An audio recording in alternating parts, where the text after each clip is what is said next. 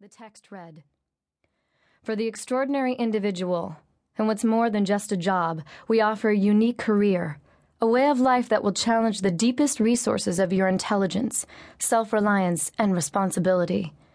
It demands an adventurous spirit, a forceful personality, superior intellectual ability, toughness of mind, and a high degree of personal integrity, courage, and love of country. You will need to deal with fast moving, ambiguous, and unstructured situations that will test your resourcefulness to the utmost.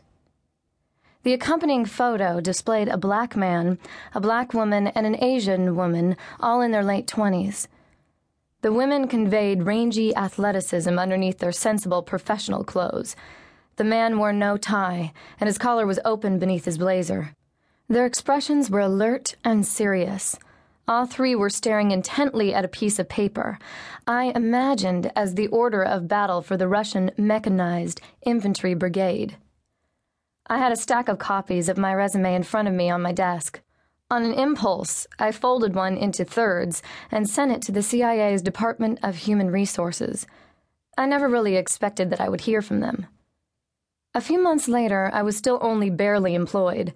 I had all but forgotten the CIA when a woman who identified herself as Martha from the federal government began leaving messages for me on my machine. I had deducted all of my income on my last tax return on the grounds that I had been living in India for most of the fiscal year. I feared that I was about to be audited. Finally, Martha caught me at home. When she announced that she was from the CIA and not the IRS, I was relieved. Your resume is a bit unusual for us, she said on the phone. But you have overseas experience and a great education, and that's something we like to see. And we're always looking for people with foreign languages. I see you speak Sanskrit and Pali. well, I coughed. Uh, well, yes. She described the position she had in mind for me. You would work overseas, probably under diplomatic cover. Your job would be to spot, assess, develop, and recruit human sources of intelligence for the United States.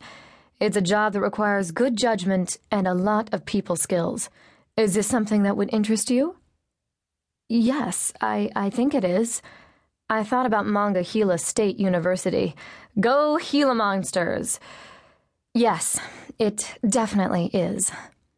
She scheduled me for an interview on the Jacob Javits Federal Building in Manhattan. She told me that I would be asked some tough questions about current events, and if the interview went well, I would be invited to Washington for further evaluation. Before placing the phone in the cradle, I stared at the receiver for a few moments in astonishment. It seemed to me that her call was nothing less than an act of divine intervention. I prepared for the interview as if it were a set of grueling graduate boards. I read the major texts on the theory of espionage, memorized the names of all the directors of Central Intelligence since the passage of the 1947 National Security Act, and pored over decades of testimony before the House and Senate Intelligence Oversight Committees. I studied the language of tradecraft. Only amateurs referred to CIA operatives as secret agents, evidently. They weren't agents, they were case officers. The foreigners they handled were the agents. An agent was also called an asset, like a country house or a fiduciary instrument.